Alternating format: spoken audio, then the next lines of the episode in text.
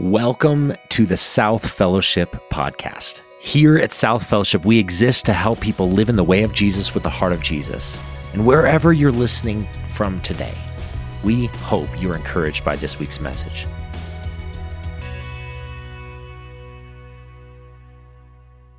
Your smiling faces. Uh, if you're tuning in online, we can't see your smiling faces, but we trust that God can and that uh, He's meeting you where you are. Thanks for worshiping with us this morning. If you're new or newish, my name is Aaron Bjorklund. I am one of the pastors here at South. Normally, I'm up here leading our time of singing, but today I have the opportunity to bring the message. But first, I just want to thank the team, uh, Chris and Jake, and the band for leading us in singing. And I want to thank you, church, for singing so well.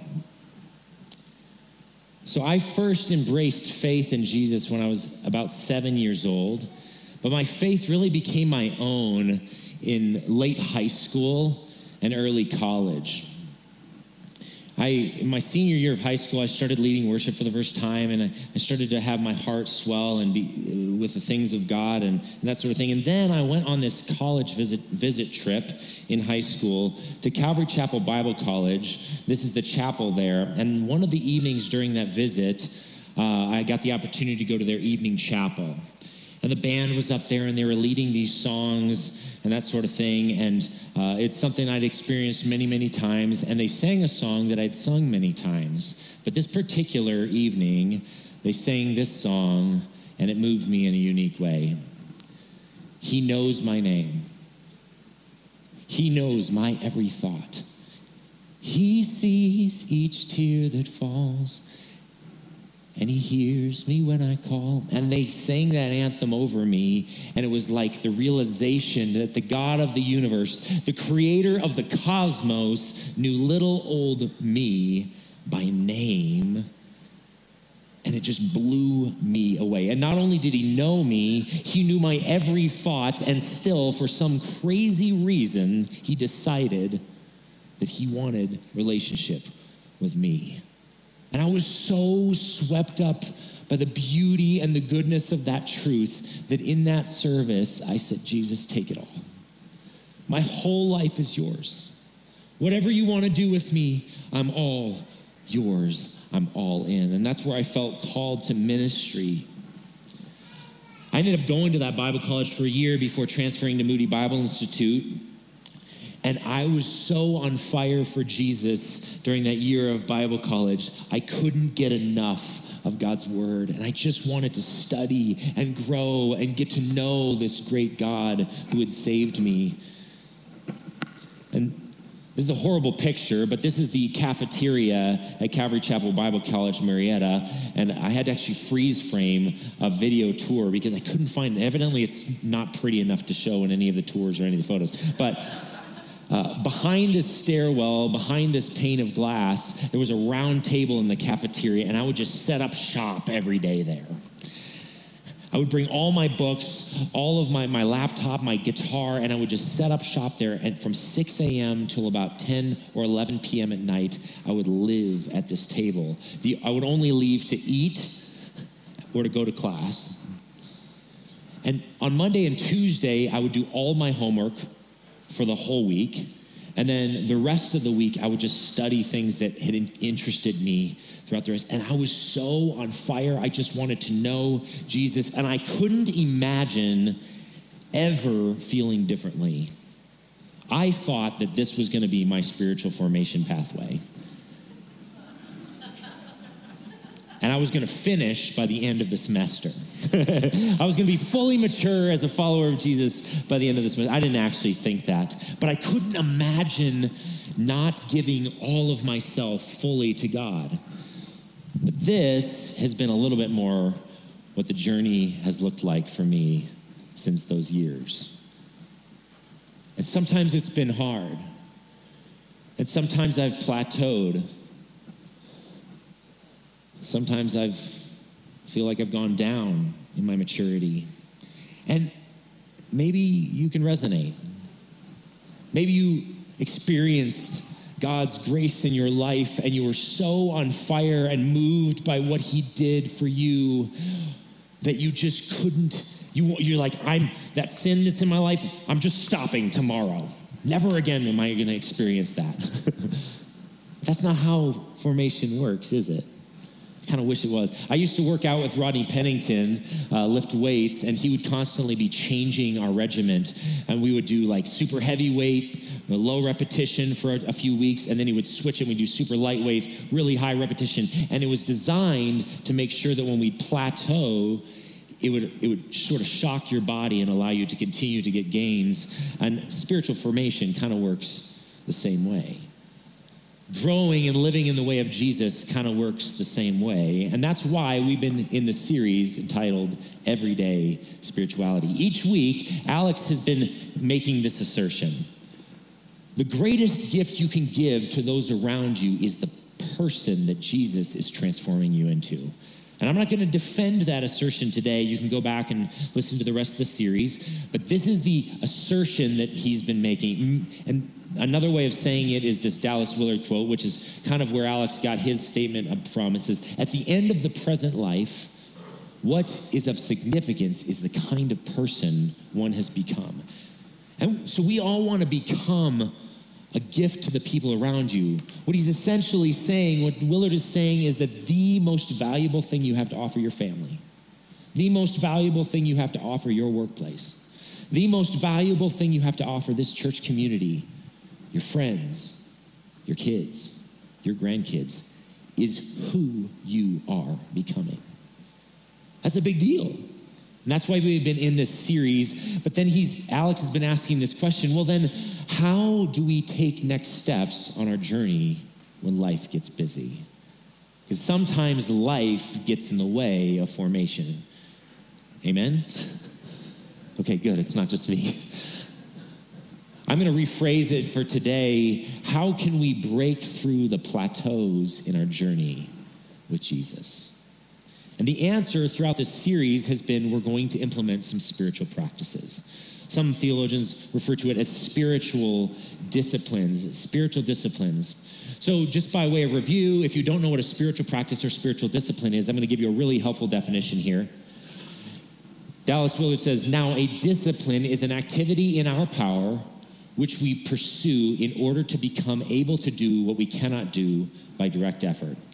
Now, if I just read that once to you and you fully downloaded all of what that meant, well done, because I certainly could. The first time I read that quote, I was like, huh? Okay, what? I had to read it three or four times to fully consume it. So I'm going to put in my own words a little bit. Maybe, maybe this helps. Some spiritual practice is something that you can do that enables you to do something that you cannot do by just trying harder. There's things like that in our life, isn't there? There's certain things that we say, I'm just never to do that again, or I'm to start doing this again. And then a few weeks later, you notice you're still doing that thing, or you're not doing the thing you were to say you were to do. Anyone else? So, spiritual practices enable you to actually transform to the place where you are actually doing those things that you intended to do. One example is let's say you struggle with road rage. So, uh, and you you hear a sermon, you're convicted about your anger, and you wake up the next day and you're saying, I'm just not going to do it anymore. It's not how that works, right? But what you can do is you can implement a spiritual discipline in your life consistently enough and long enough that you actually become the kind of human being that doesn't naturally get angry when you're cut off on the highway. That's what we're talking about in this series, and it's a big deal. And maybe if you're like me, you hope that there's a spiritual discipline that can help break some of the plateaus in your spiritual journey with Jesus. So we're going to dive in and we're going to hear from a guy named Paul to a church uh, in Colossae.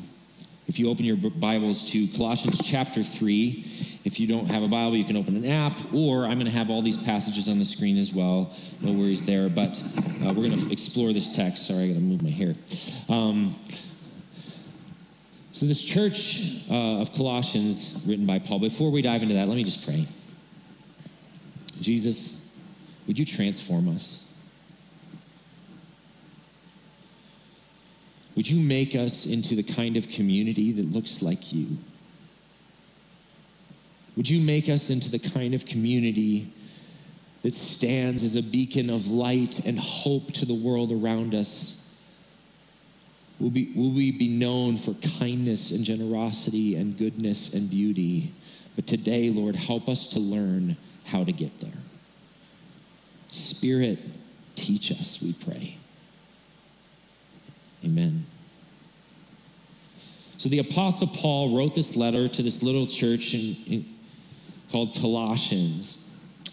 Now, the Apostle Paul, if you don't know who this guy is, I don't want to make any assumptions. The Apostle Paul was a first century theologian and philosopher, and some modern historians, secular modern historians, have actually made statements like, the Apostle Paul has influenced Western society more than any other human being in the face of the earth.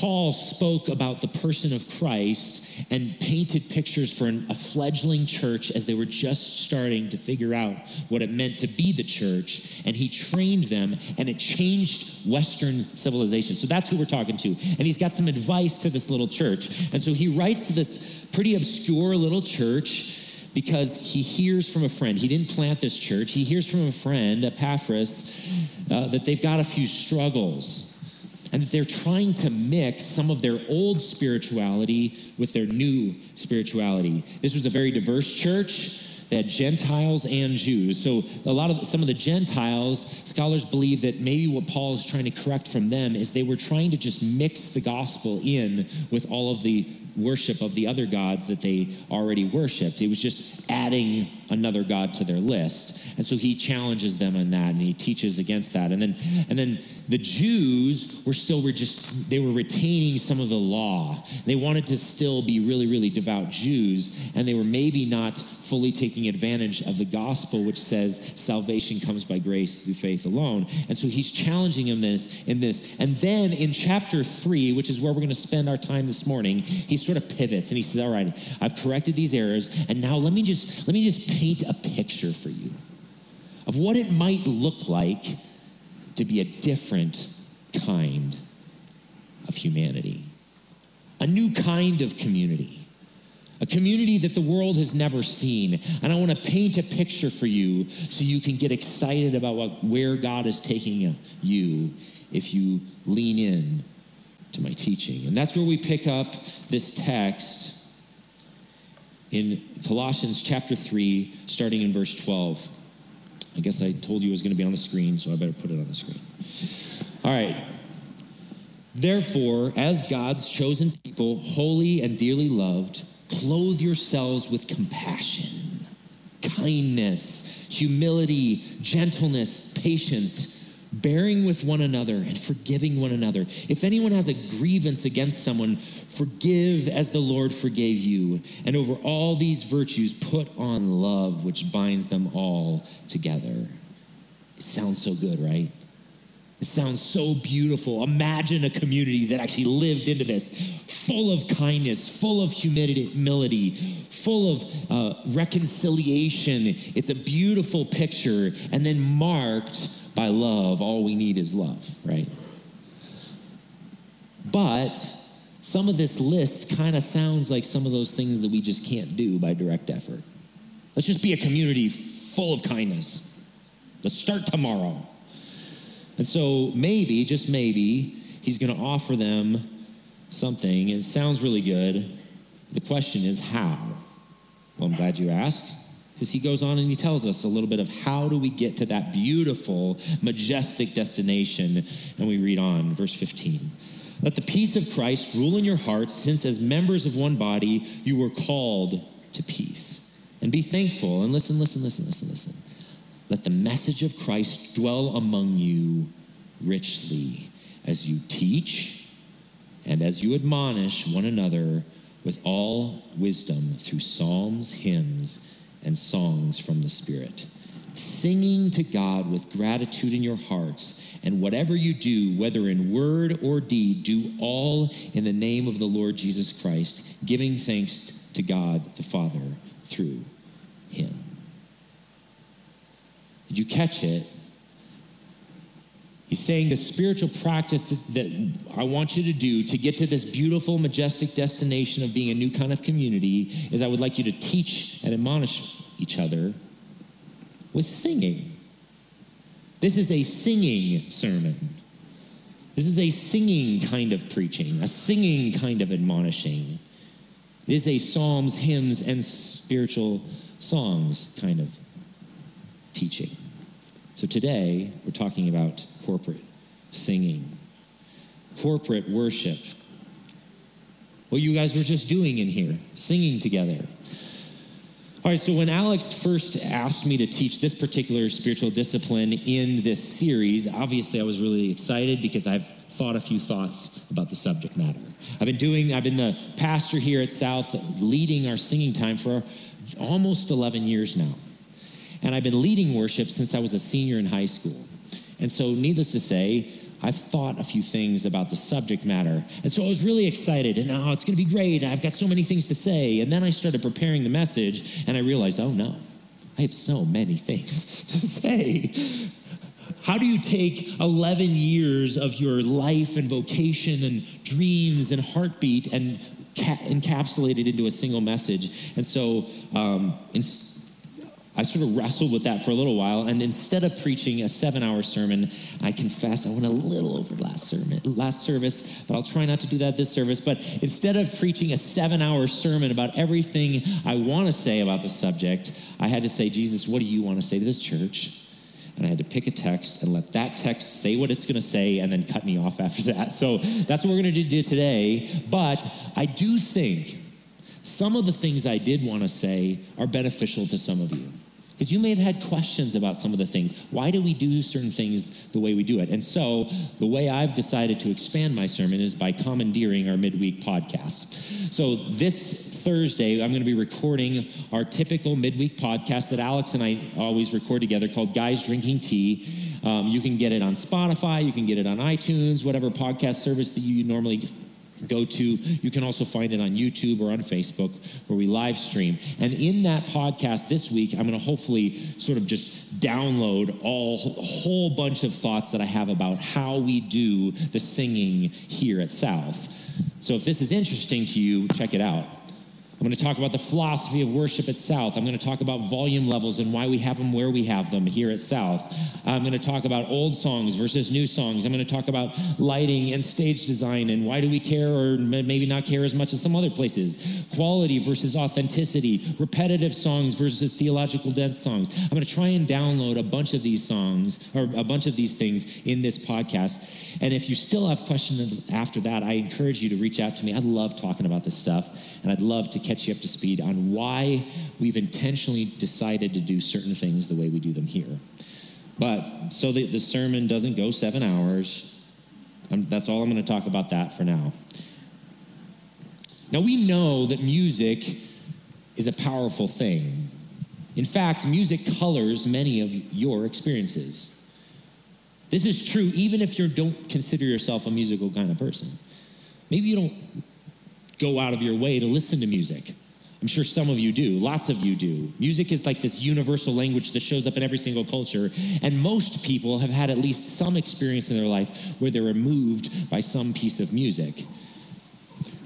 Music is a powerful, powerful thing. Um, but even if you say that I'm not really a music kind of a person, music shapes your world. It shapes the movies that you watch, did you know that you are an appreciator of Rachmaninoff or Beethoven because of movies, because of commercials? Your world has been shaped, and music has this ability to move the heart and affections in this way or that, and that's why it's a powerful tool. So, you heard this little voice crying just a moment ago. I'm going to talk about her for just a second. Um, just shy of four weeks ago, we had our third daughter, and she just walked out of the room. Uh, that was Clara Beth. Thank you, Clara, for making your voice known. Um, it didn't take very long for us to realize that she had an appreciation for good music, and I'm so proud of her. She has very good taste in music. Um, Allison uh, during the first few weeks, she was pretty fussy because we're still trying to figure out her schedule and it, does she cry when she's, you know, need diaper or eat and all this stuff. And we're just trying to figure all that out like you do with a new baby. And so she was pretty fussy. And my wife said, you know, I discovered that she really likes the Beatles. And so I thought I would try it out. So she she uh, was crying right before this. You like that song? You do, don't you?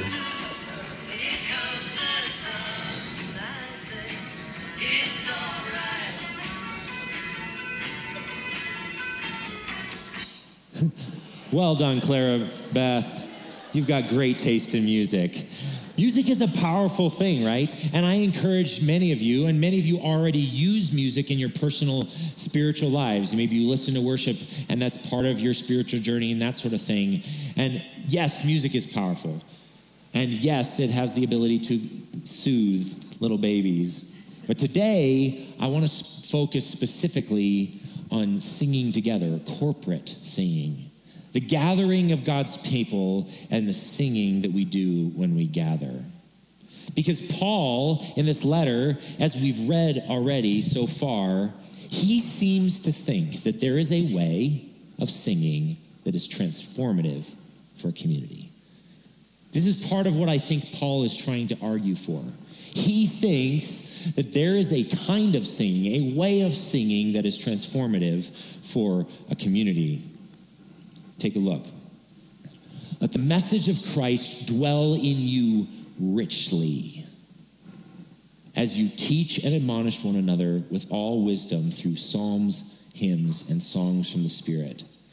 So there is a richness that you can access through corporate singing. Now, this word, this connection, there's actually connection in the Greek between teaching and richness and singing. He's making the argument that there is a richness that comes through singing that doesn't come when there isn't singing. And so, the first thing we learn from this little letter to the Colossian church is that we have to remember that when we sing, we preach. Did you know you preached this morning? You may not have known that you were preaching. You may not have cognitively or consciously thought, I'm preaching a sermon right now but you preached.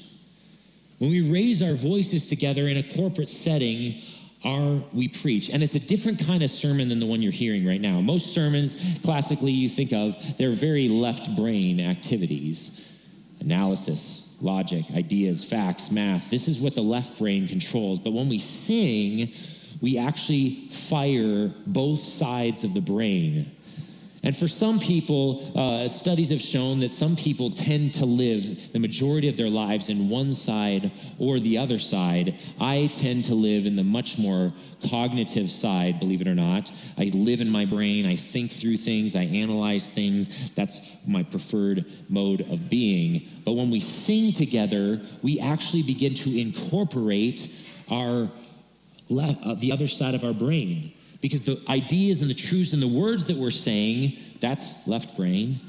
And then the music and the poetry and the crescendo of the song is right brain. And so the truths that we are singing when we're preaching song sermons get deeper into our very physiology. Did you know that? Did you know that? N.T. Wright said it this way the, To use the human body as a musical instrument, in other words, singing, is physically, emotionally, and mentally transformative in a way that nothing else, else is. Wow, that's a pretty profound statement for a New Testament theologian.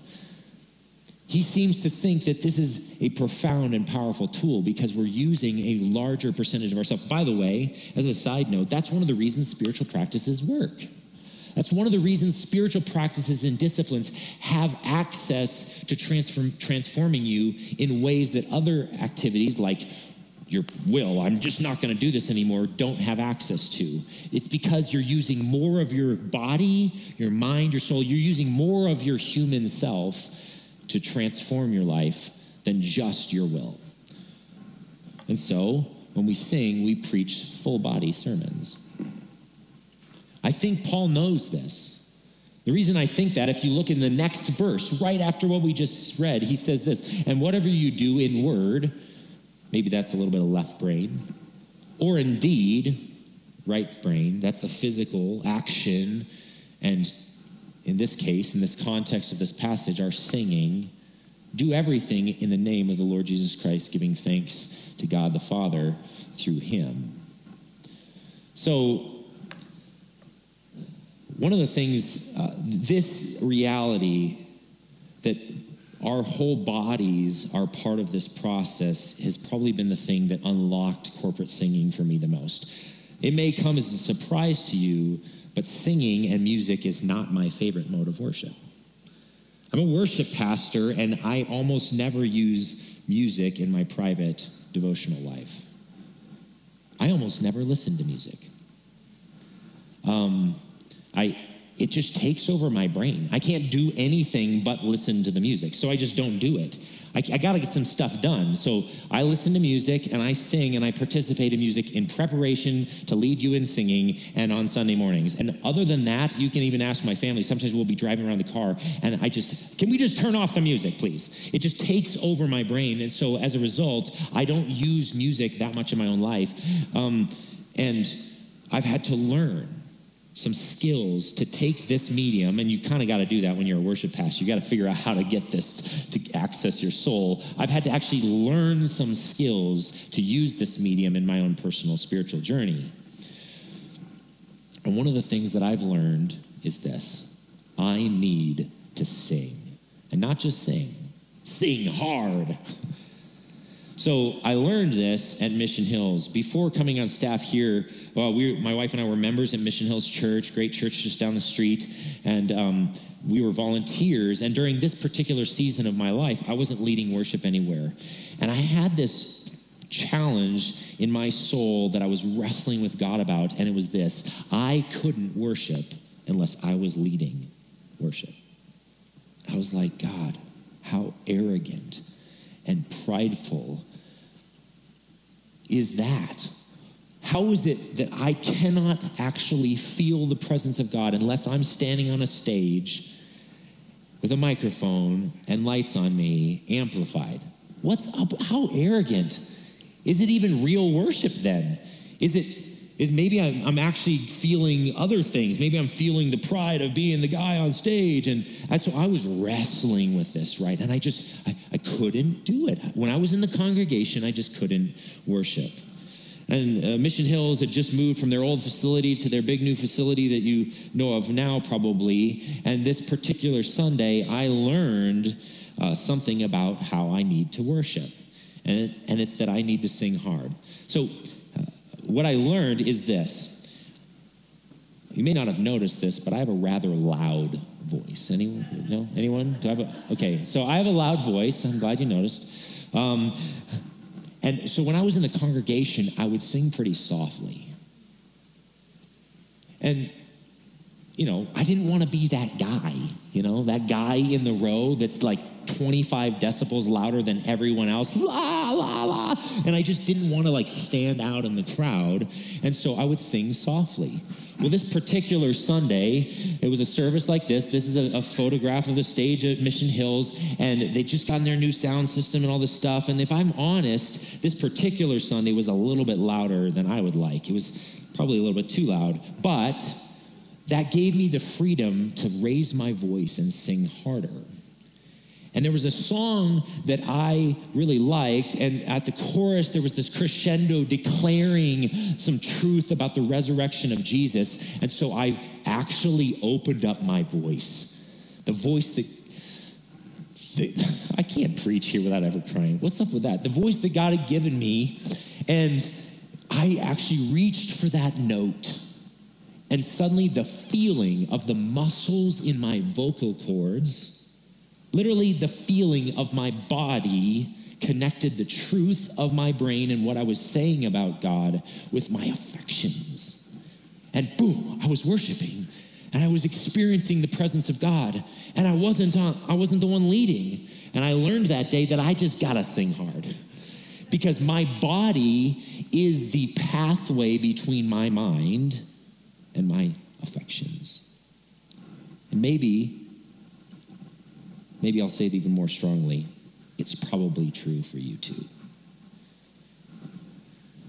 There's this journal uh, for hum- humanities and the Society of Science, and they published this article where they took 11 different studies on corporate singing And uh, they titled this Group Singing as a Resource for the Development of a Healthy Public, a study of adult group singing. It's a fascinating study. Maybe it sounds really boring to you, but I read the whole thing. It's super duper interesting. And there's all sorts of interesting things that take place. And this is a secular study. This is, yes, they, re- they studied a few religious groups in their singing, but he, their, their agenda was to just figure out what in the world happens when a large crowd of people sing together. And what they found is they, they could recommend it for mental health, mental wellness. They're actually in this article recommending that there be more opportunities for societies to sing corporately because our brains are actually affected by corporate singing. Did you know that? Choirs actually bond neurologically and have greater senses of unity because of singing in a choir. By the way, you'll have an opportunity to sign up for our choir in the weeks to come, and I encourage you to do that. But there's ways of of singing that actually bond a community together. You're affected by the people around you. Your singing is not just yours, it's ours.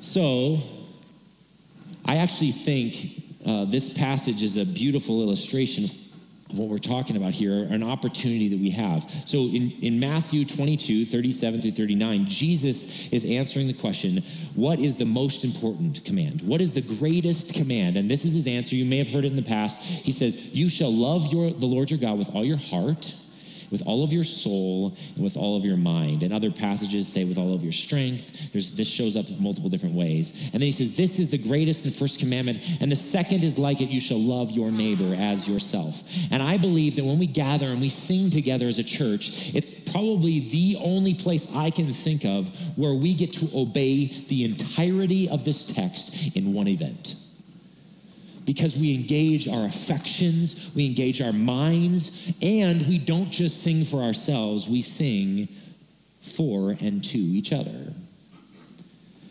So, corporate worship is a public obedience to the greatest command. Isn't that beautiful? Remember that when you sing, you preach. How was your sermon this morning? All right, right off the bat, maybe you have some objections. So I want to deal with a few objections. You might be sitting there, you're like, okay, go, I hear you. But Aaron, you don't understand. I cannot hold a tune at all. And you're challenging me to sing, but I, I just, I'm totally tone deaf. That's okay. Uh, that's not what this is about. Some of your singing is how you show up with your body language, how you show up with an intention, how you focus in on the words, how you look around the room and engage the, the gathering of God's people, all those sorts of, that sort of thing. And maybe this will be a little bit of freedom to you. It's not about how in tune you are with the key of the song, it's about how in tune you are with the presence among his people. The way you sing will either amplify or weaken the, the praises of others. The South has historically been a really great singing church, and I love that about you. It's one of the things I love.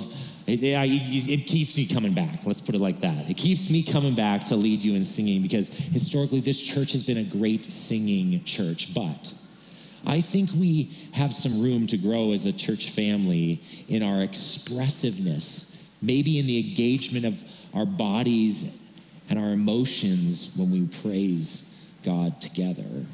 So here's a few tips from a worship pastor that doesn't naturally use music as worship. Uh, this is some things I've learned over the years. Try moving a little bit to the music. Like, there's a beat. There's a beat going on in the background, and maybe you can move a little bit to that music, and that actually has the ability to get your body engaged in the truth. And then you're engaging more of your brain, and the truth of the scripture, the truth of the gospel will dwell in you more richly if you move your body a little bit. And you might need to experiment with this. Um, I remember when I was really experimenting with this, actually, Rodney Pennington noticed one Sunday. He's like, wow, Aaron, you were, whew, you're really moving today. And I was like, yeah, I was uh, maybe it went a little too far, but you'll notice when I'm up here, I kind of get into the music and I tap my feet, and I that's not me trying to put on a show for you. No, no, no, no, no, no, no. I need that in order for me to convince my brain that this isn't just a cognitive exercise, but that God is worthy of all of me. All of me. All right. So I got to move through these a little bit quicker. Explore a few postures. Try setting uh, closer to others. Maybe that'll help you. Or maybe you need to sit a little bit further away from other people or go to the back so you can really dance. Go for it look around the room and think about singing to those around you. If you're, I mean, if we're preaching a sermon to each other, maybe sometimes it's helpful to just, maybe a truth has really touched you and you, and you just want to look around the room a little bit and sing and say, Spirit, take this truth and let it seep into the, into the weary, seep into the brokenhearted. Don't be afraid to surrender a little bit to the moment. I get it. It's a little bit scary. I, I don't know what's wrong with me. I'm a little bit broken, but for some reason, I had this idea that if I let my emotions get away and take too much control, I was somehow losing control of my world around me. It was terrifying to maybe get a little bit too emotional in a given moment. And so I just really struggled to let myself be swept up by the music. But don't be afraid of that. God gave us this. I mean, we have an entire book in our scriptures dedicated to singing, dedicated to right brain expression of praise. So let yourself be swept up by the poetry.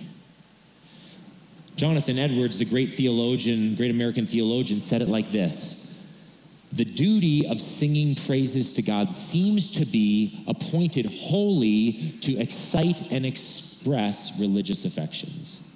No other reason can be assigned why we should express ourselves to God in verse rather than in prose. And do it with music, but only that such is our nature and frame that these things have a tendency to move our affections. He Jonathan Edwards has probably spent more effort as a theologian on the subject of the, emotional world of a follower of Jesus than anyone in, in this great work called The Religious Affections. And this is what he thinks God uses music for in corporate singing. A few more tips. If you don't understand some of the older lyrics, look them up.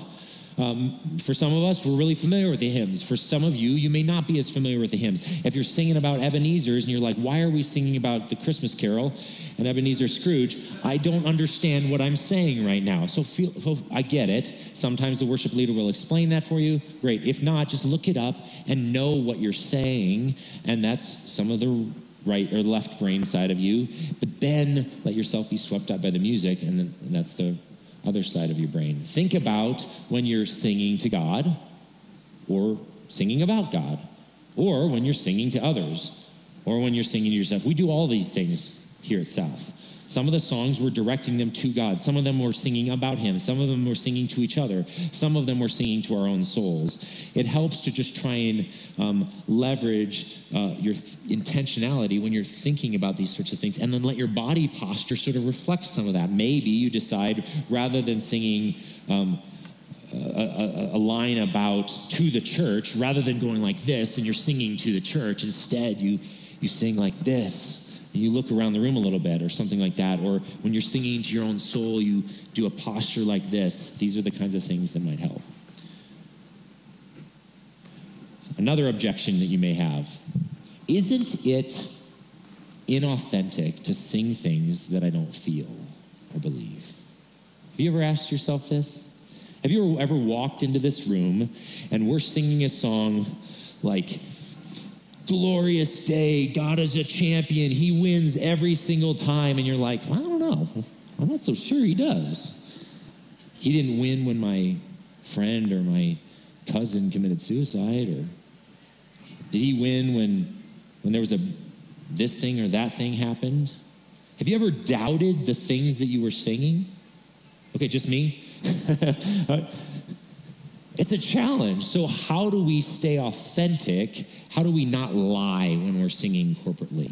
Lie to others And it's okay to have doubts. You know that, right? It's okay to have wrestlings in your soul. That's totally fine. But how do we not be inauthentic in that moment? This I needed this because I wrestle with this a lot. So there are some Sundays when I stand up here and uh, I'm singing a happy song because there are people I know in this room, in a room this size, that just are erupting with joy and they need to sing a song of joy. But for me, all I have in me is a song of lament. So, how do I do that and not lie to you and lie to my own soul? This passage was really, really helpful for me in this. In Romans chapter 7, Paul goes through this uh, crazy sort of dialogue about his own life. He says, Sometimes I do the things I want to do, uh, or I don't do the things I want to do, and I do do the things I don't want to do. And if you want to read it, it's kind of crazy. Lots of do, do, don't do things. But then he ultimately gets to this verse here. He says, But in my inner being, I delight in God's law. But I see another law at work in me, waging war against the law of my mind. Does that sound familiar? There's this wrestling that's taking place. And so for me, when I'm not sure I believe what I'm saying, I say, Spirit, you're in me. And you can affirm the truth, whether I feel it or not. There is a part of who you are making me into that without any hesitation can affirm the truth about God's goodness, even if my mind and my emotions are saying, I'm not so sure. So this is this passage has given me freedom to lean into those moments and to sing with energy and joy in moments when I sort of feel like I'm not there in my mind or in my emotions. The inner being is the inner being is.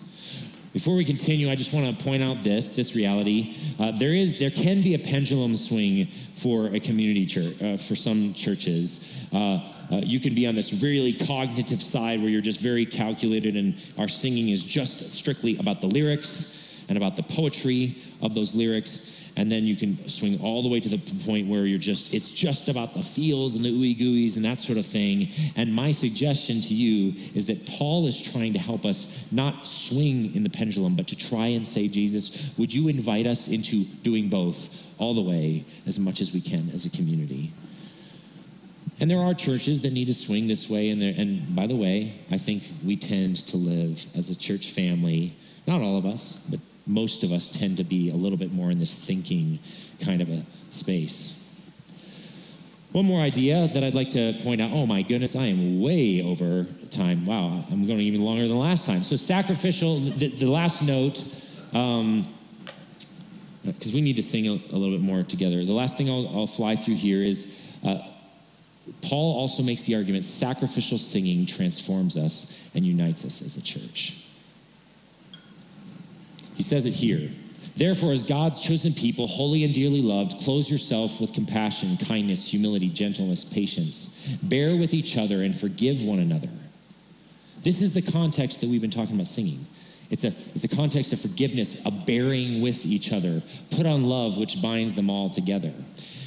when I read this, I thought, okay, Paul seems to think that singing as a church is unifying. Doesn't he know about worship wars? He probably just didn't know. He's just wrong, right? Because I can't think of almost anything in the church in the last hundred years that has caused more division than songs and singing in the church. Genre of music, volume of music. Shoot, we need to sing more hymns. We need to sing less hymns. We did it on and on and on. And it's caused so much division in the church. Maybe Paul was just naive and he didn't know about that. I don't think so. Look, he actually lists three different genres of music in this text. He says, I want you to sing psalms, I want you to sing hymns, and I want you to sing songs from the Spirit. And scholars believe that this is actually three different genres that the early church would sing. And if they're humans, like we are humans, my guess is that some of them liked one of the, one of the genres better than the other. And his challenge is to sing them all. You get that? His challenge is to sing them all. This isn't the only passage of scripture that Paul exhorts a church to sing together. And this passage in Romans may give us some, some insight into this and what he's up to. He says this We who are strong ought to bear with the failings of the weak and not to please ourselves. Each of us should please our neighbor for their good. Not please ourselves, but instead we should please our neighbors for their good to build them up. Now, that is stated in the context that he culminates. So he's building an argument that he culminates with singing. So check this out. May the God who gives endurance and encouragement give you the same attitude and mind of Christ towards a mind towards each other that Christ Jesus had. In other words, a mind that considered others so valuable that he would die for them. That's the mind we're going to try and establish so that one, with one mind and one voice, you may glorify the God and Father of our Lord Jesus Christ. Another church, he gives another exhortation Ephesians 5 speak to one another with psalms, hymns, and songs. You know, this is something, this is something he teaches often, evidently. From the Spirit, singing and making music from your hearts to the Lord, always giving thanks to God the Father for everything in the name of our Lord Jesus Christ. Submit to one another out of reverence for Christ.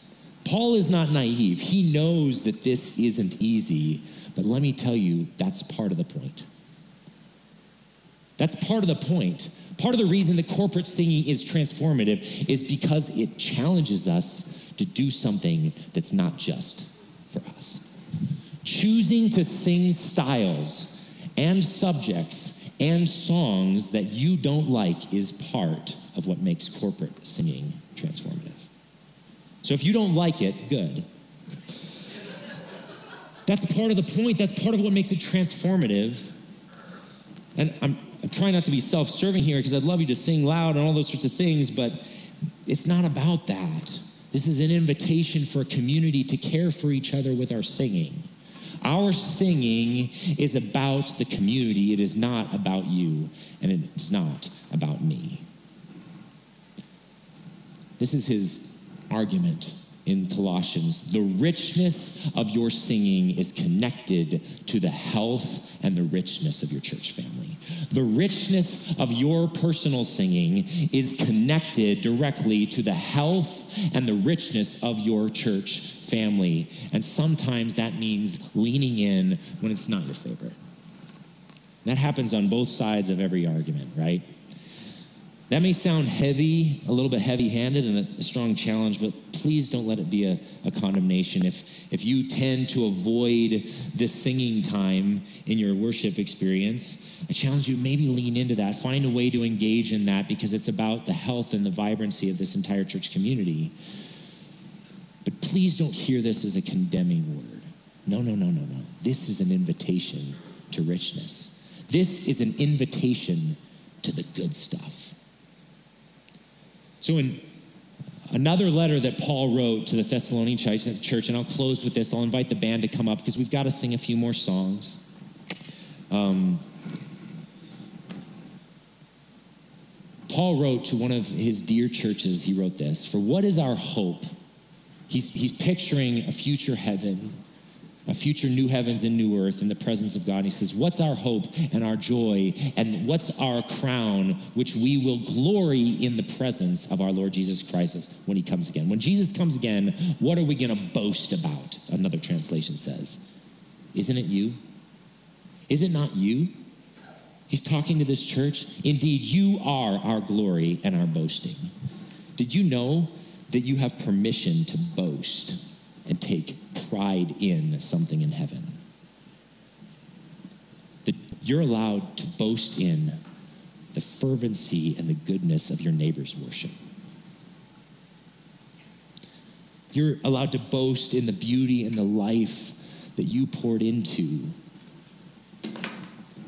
Imagine with me, church, that we are become increasingly a church that sings in such a way that we sing an invitation to anyone that comes into this space to sing with us, to heal with us. Imagine we become the kind of church that sings not only for our own good, but for the good of everyone around us. And we well up all of our voices together to sing praises to God, and we transform. And that is a different kind of humanity. And that will shake this community up and break a cycle of any stagnation that may seep in. Let's sing. If God is working your life through this ministry, join us in reaching others by partnering with us. You can give online at southfellowship.org/give or on the South Fellowship Church app. Thanks again for listening and have a great rest of your day.